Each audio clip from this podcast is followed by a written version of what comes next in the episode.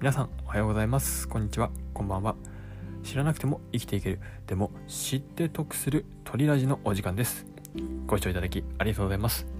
さて今日はですね、サラダ油というテーマでお送りしていきたいと思います。サラダ油のサラダって皆さん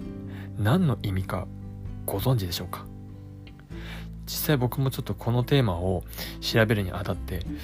そういえば油なのになんでサラダなんだっていうのがまず最初疑問に浮かびまして、で今回ですねこのテーマを挙げて、リサーチをしてみました。ぜひですね皆さんの雑学の一つになっていただければ嬉しいなと思います。それではやっていきましょう。結論からいきます。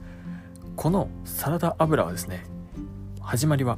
大正13年、これは西暦1924年に日清オイリオが日清サラダ油という商品を販売したことが始まりでした。当時のこの大正時代の日本では生野菜を食べる習慣がなかったんですね。そのためこの日清オイリオはですね、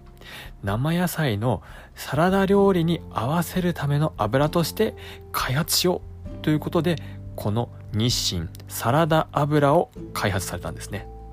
また当時の日本では油は主に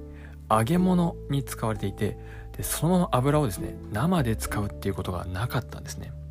そこでこの日清オイリオはこの油の精度をですね